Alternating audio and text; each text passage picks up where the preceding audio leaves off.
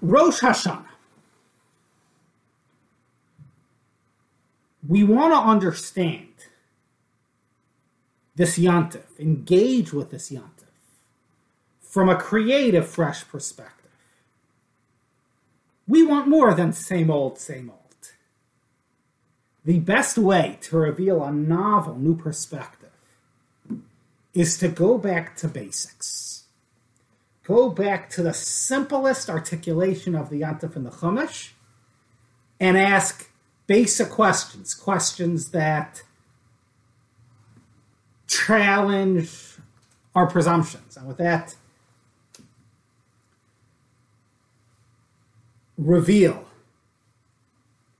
the greater thematic meaning, which will elevate our entire Yantif.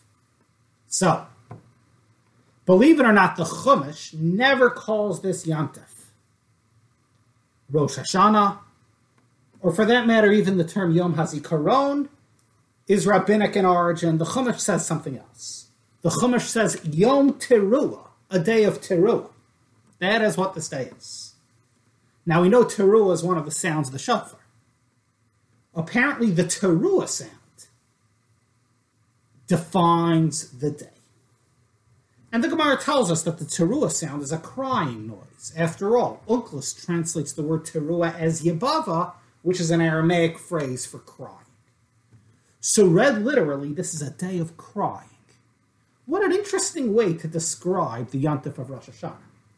If I would ask you, capture the day of Rosh Hashanah, I surmise you would not have characterized it as a day of crying. There might be saintly Jews who cry. You know, I think in this regard of a humorous story, which happened in my in law's shul in Manhattan. There was a fellow, a tzaddik of a fellow, in Shul, who was davening a long Shemona Esrei with bechios, with crying. And one of these few time a year Jews in the synagogue turns around and he says, Oh boy, that guy really must have sinned badly. He's crying. He has what to atone for in Rosh Hashanah. It was Rosh Hashanah, Yom Kippur, whatever it was. So, you know, that, that tzaddik cry. There are Yidden who cry.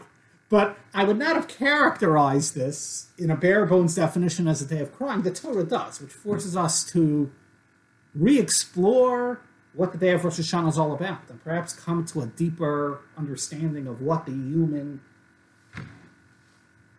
sensation of crying is all about.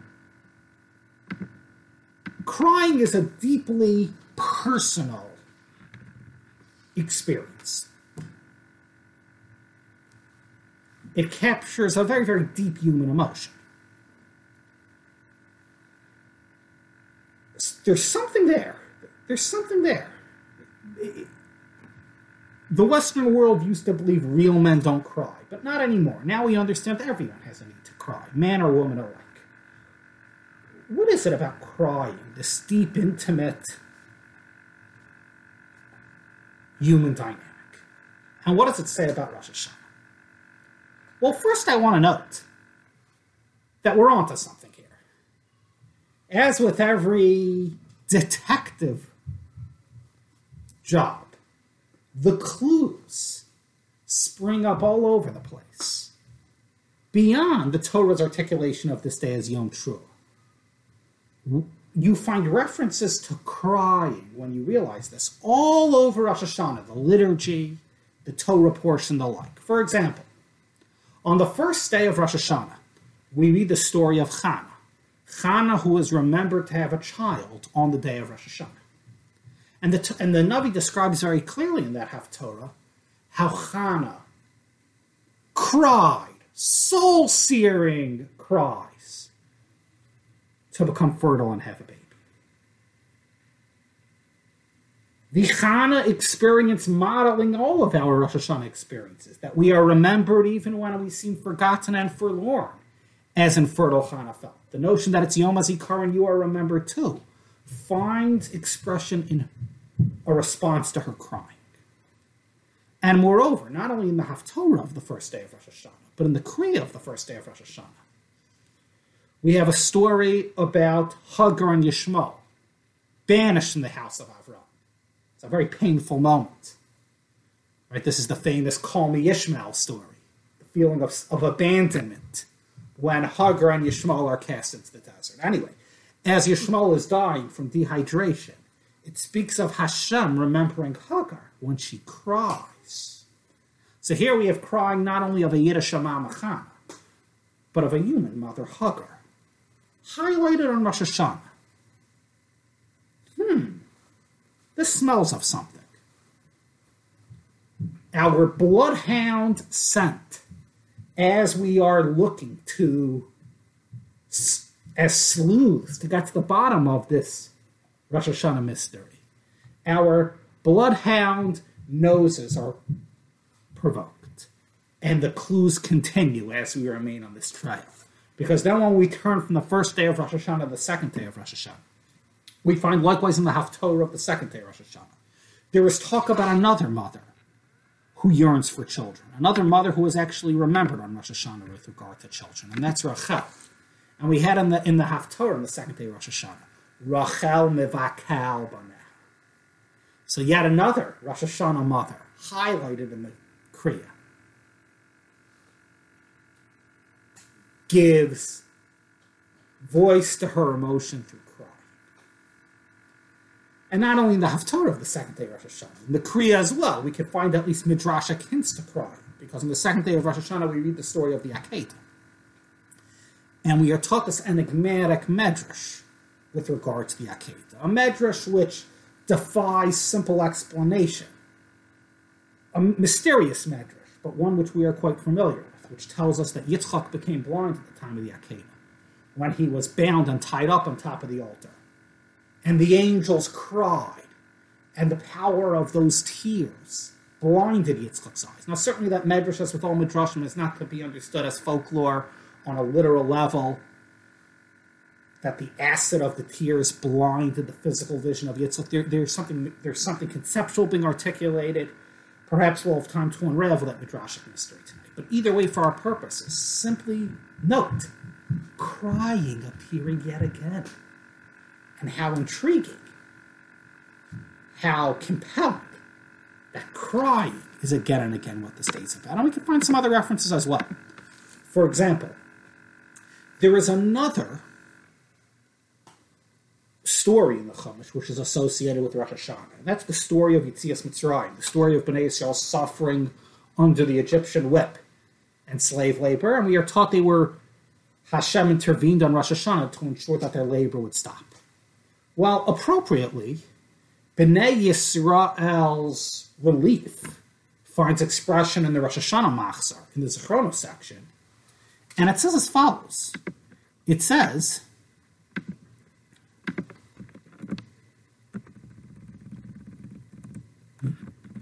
Vayishma Elokim Asnakasam, Hashem heard their cry. So we, we have yet another Rosh Hashanah cry. All of these references are generally studied in isolation, but as a whole, they are coming together compellingly. Which brings me to, to a final reference. Not a scriptural reference, but one more in the realm of minhag. Many old machzorim in the margin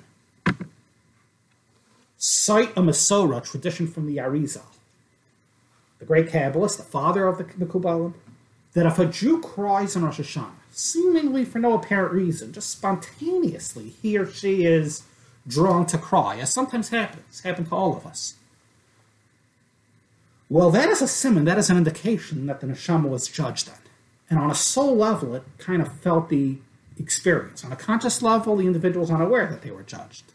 But on a soul level, the neshama is aware that it just passed in front of the Kisei HaKavod in judgment, so it cries. Well, how powerful here LP the Arizal that the soul experiences the judgment through crying, responds to the judgment through crying.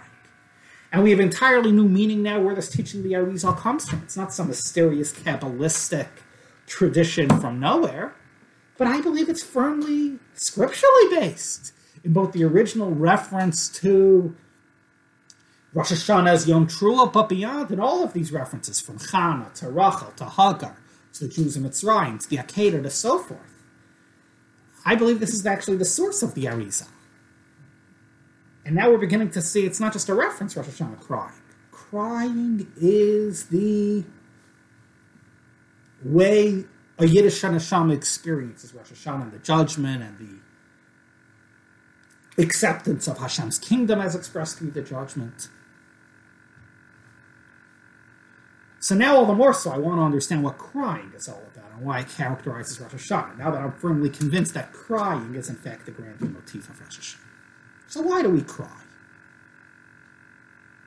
And why do even real men cry, unlike the old Western canard that men don't cry? What is crying? Now, if they believed men did not cry, macho men don't cry, that was the supposed claim, which was really to insinuate that everyone behind closed doors is not a macho man. They believed that because they, they did not really give value to crying. They saw it as something petty, something for the weak. But that's not true. Everyone cries the strong and the mighty included. Because crying is a deep personal human experience. What is going on when we cry? Hard to characterize it. Because we cry for a number of different reasons. You ask a child, why do you cry? They'll say, I cry when I'm very sad. And it is true we cry when we're sad, but not exclusively. We cry for other reasons besides sadness.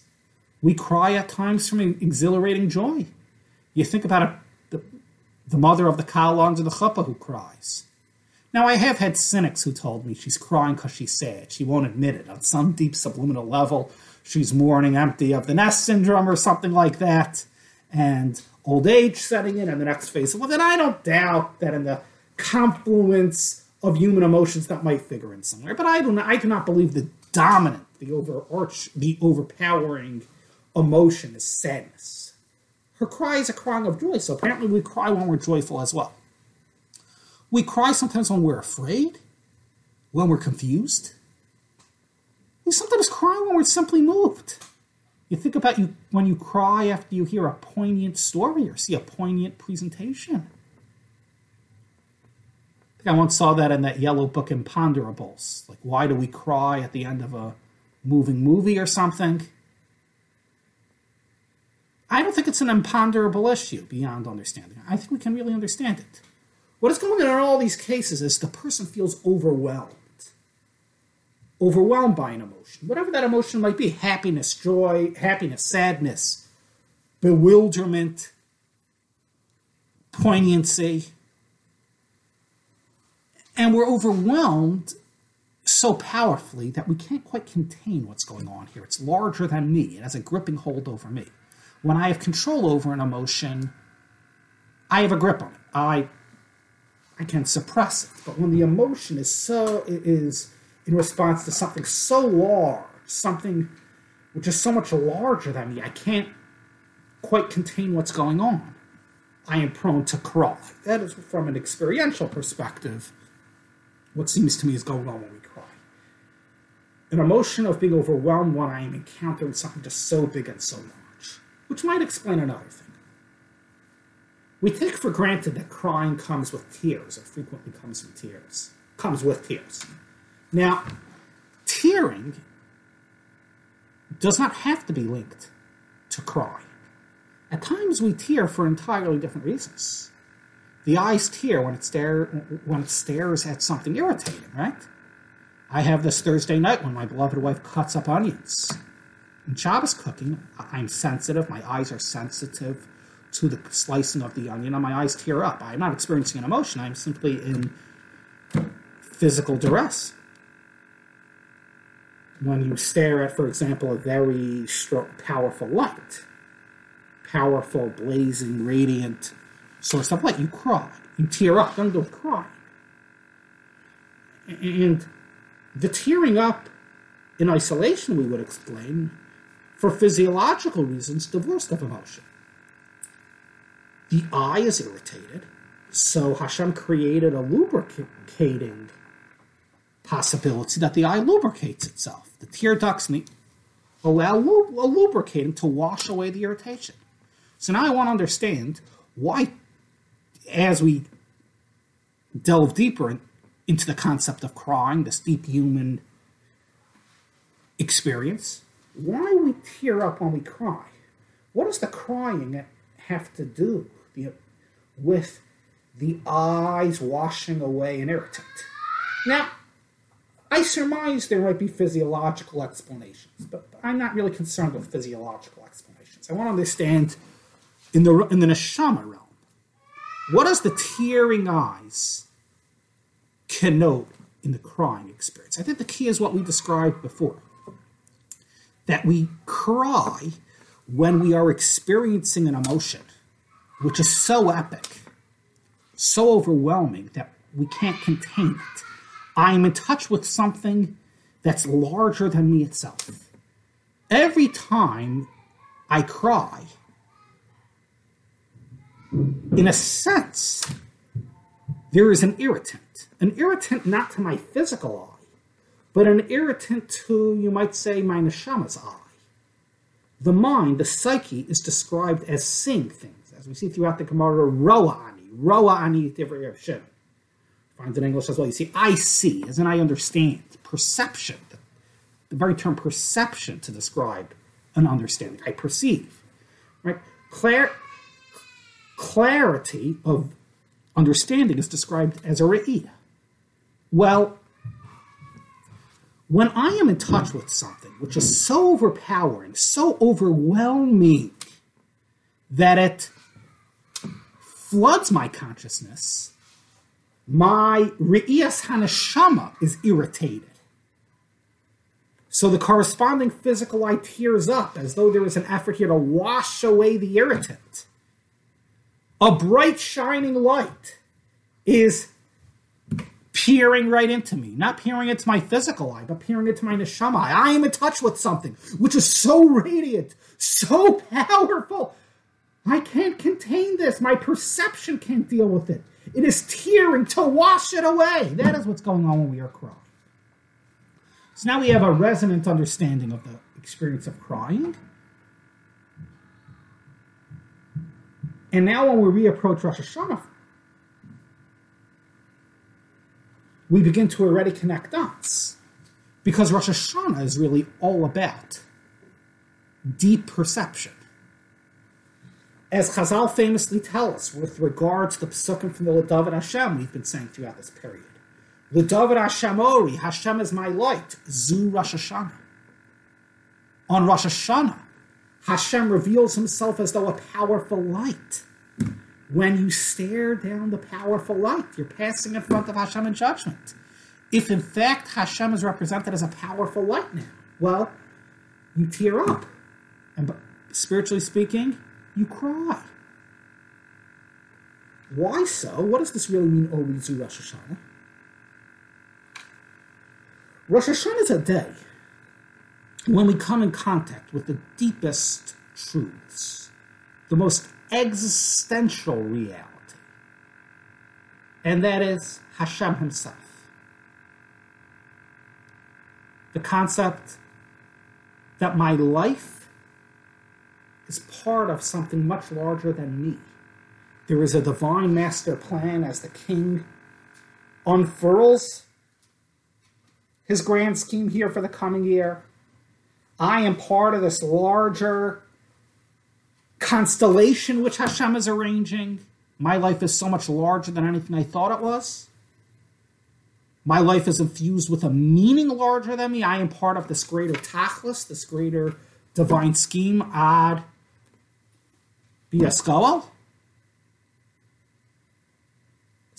On another level, the, the heaviest issues about me are being decided.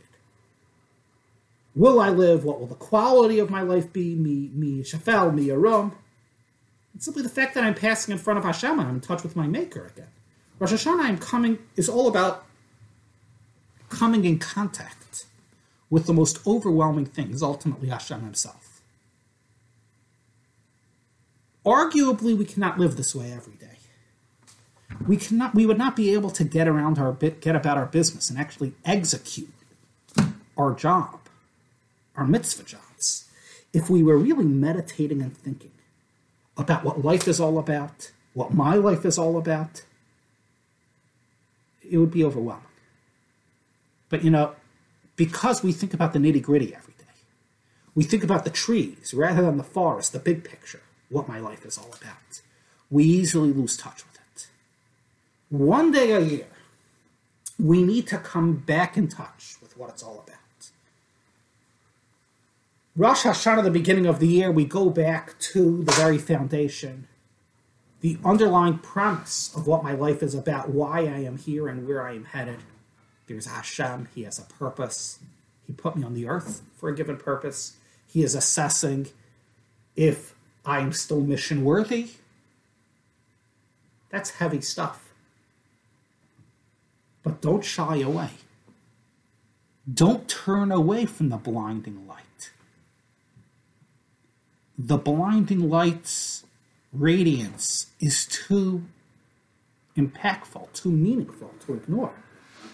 You don't want to go through the year as a zombie, living life like much of humanity, going through the motions. Those who think that the hokey pokey is really what it's all about until it's too late. You want a Rosh Hashanah with all of its force, with all of its awesomeness, with all of its overwhelmingness. You want that Orizu Rosh Hashanah. Hashem is our light, as our guiding light on Rosh Hashanah. And let that light stare me down in all of its intensity. Let it sear through me. We are crying on Rosh Hashanah. We are crying, it's not sadness per se. It is a sense of being overwhelmed as I come in contact with my Maker and I internalize what's going on here and who I am for that matter and where I'm headed, what my life is about.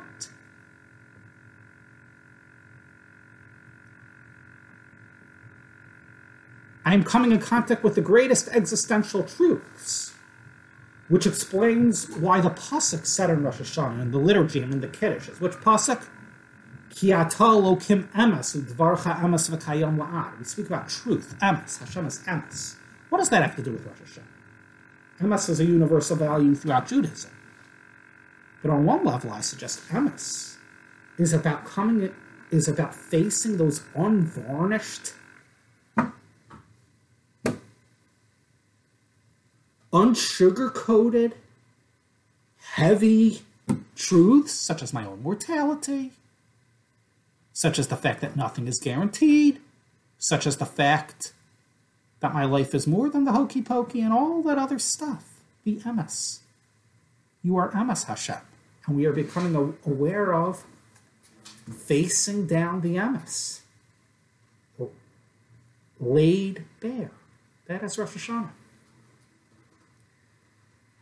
It is Yom HaZikaron, a day of remembrance, I suggest, not only in terms, in the simple meaning, that Hashem is remembering us, but also that in turn we are remembering Him. We are becoming re-aware of everything which we fall out of touch with.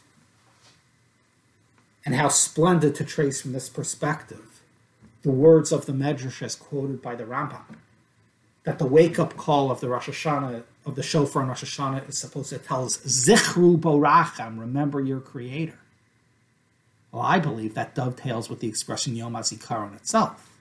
Connect the dots. It's a day of remembrance, returning to truths which I somehow find a way to ignore, to hide away from. Just as Hashem is remembering us, we in turn are remembering Him.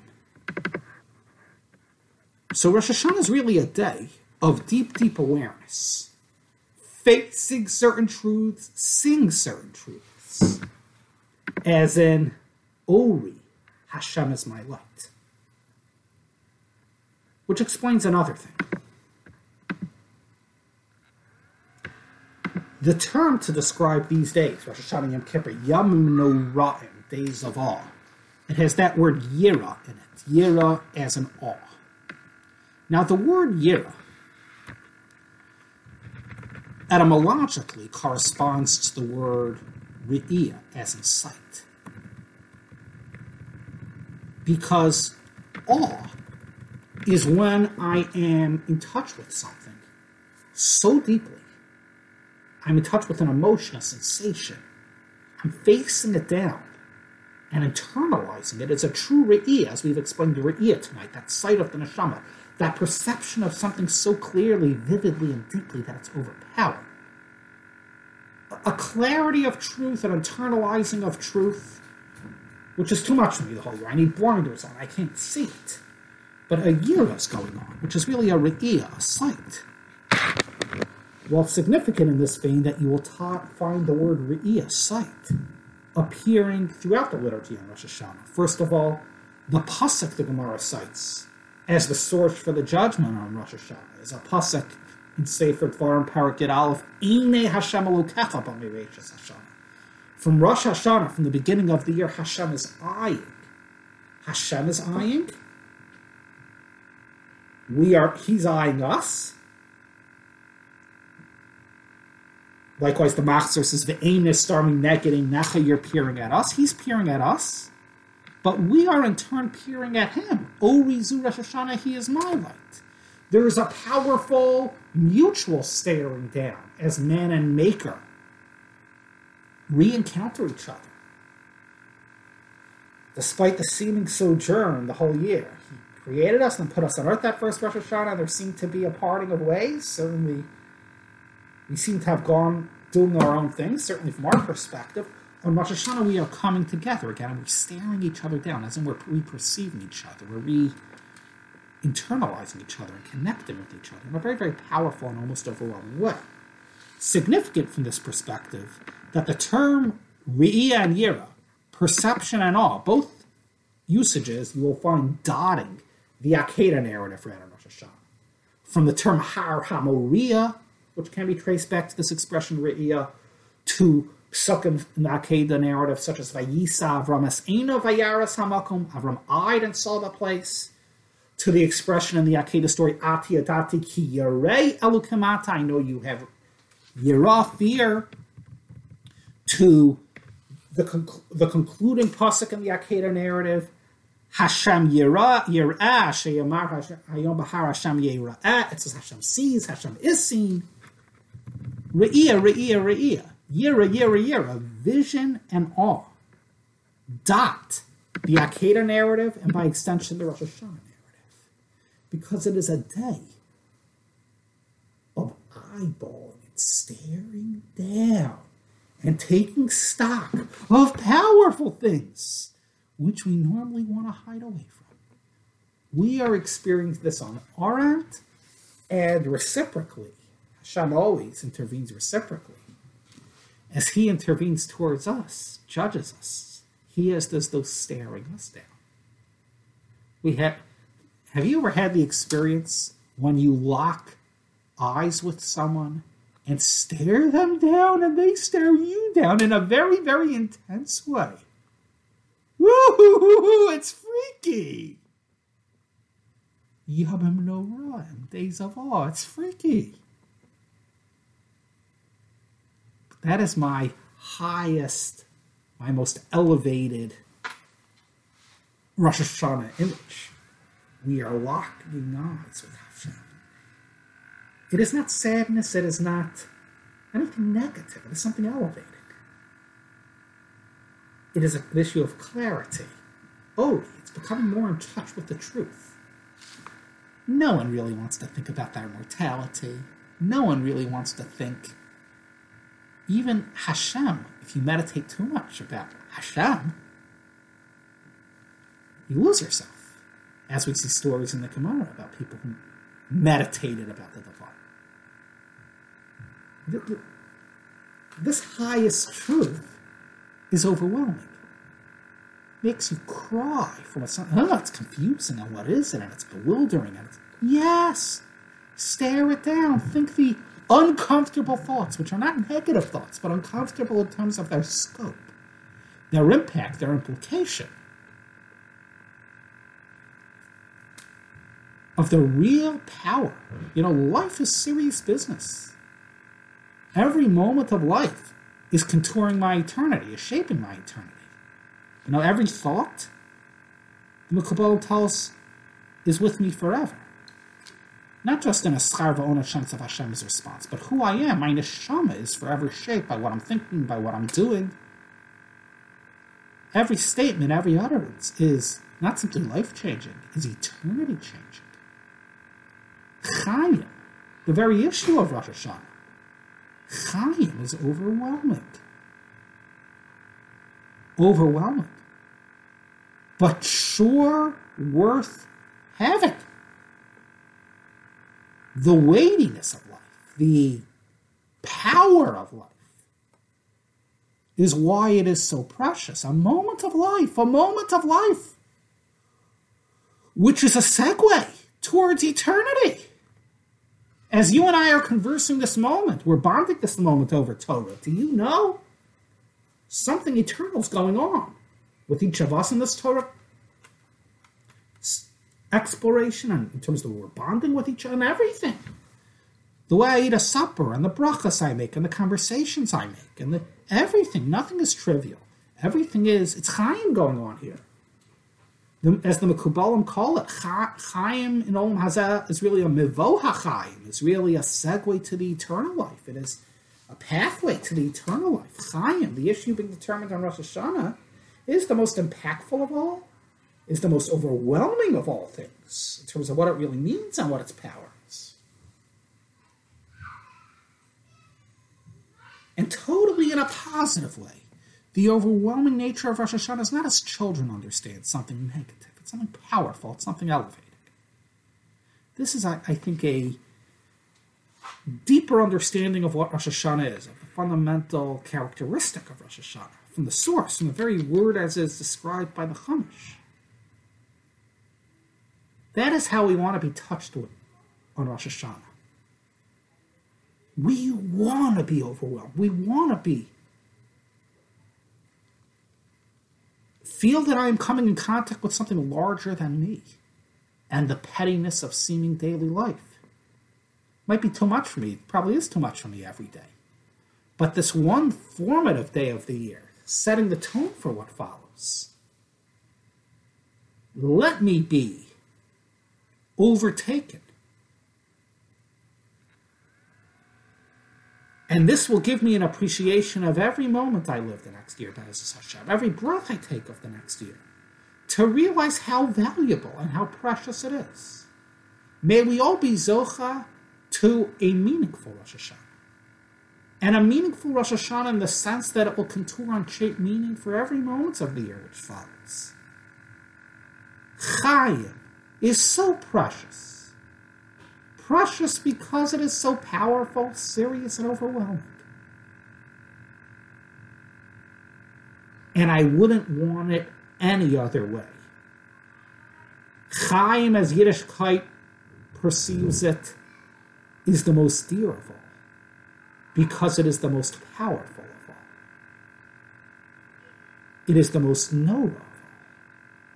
And all of this we come to an understanding of on Rosh Hashanah. Don't shy away, don't hide away from the Nora, from the overpowering. It's a precious sense of being overwhelmed. It's a poignant, there's a magic to the overwhelming sense of Rosh Hashanah.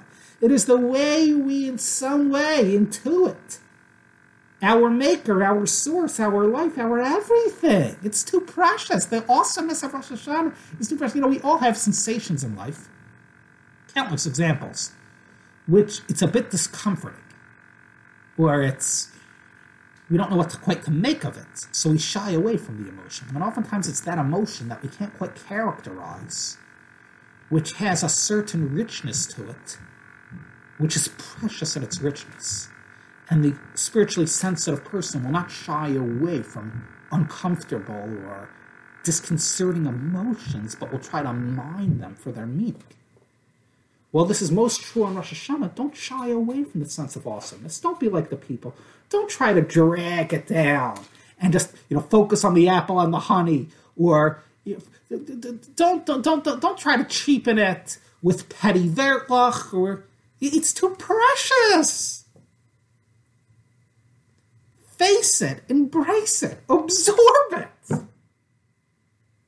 Cry, not tears of sadness tears of poignant, magical, overwhelming realization and perception of the truth and the preciousness of life and the preciousness of a, a relationship to our Maker. May we experience Rosh Hashanah from this loftiest and most elevated perspective. Amen. Kain Yehi Ratzon. Any questions?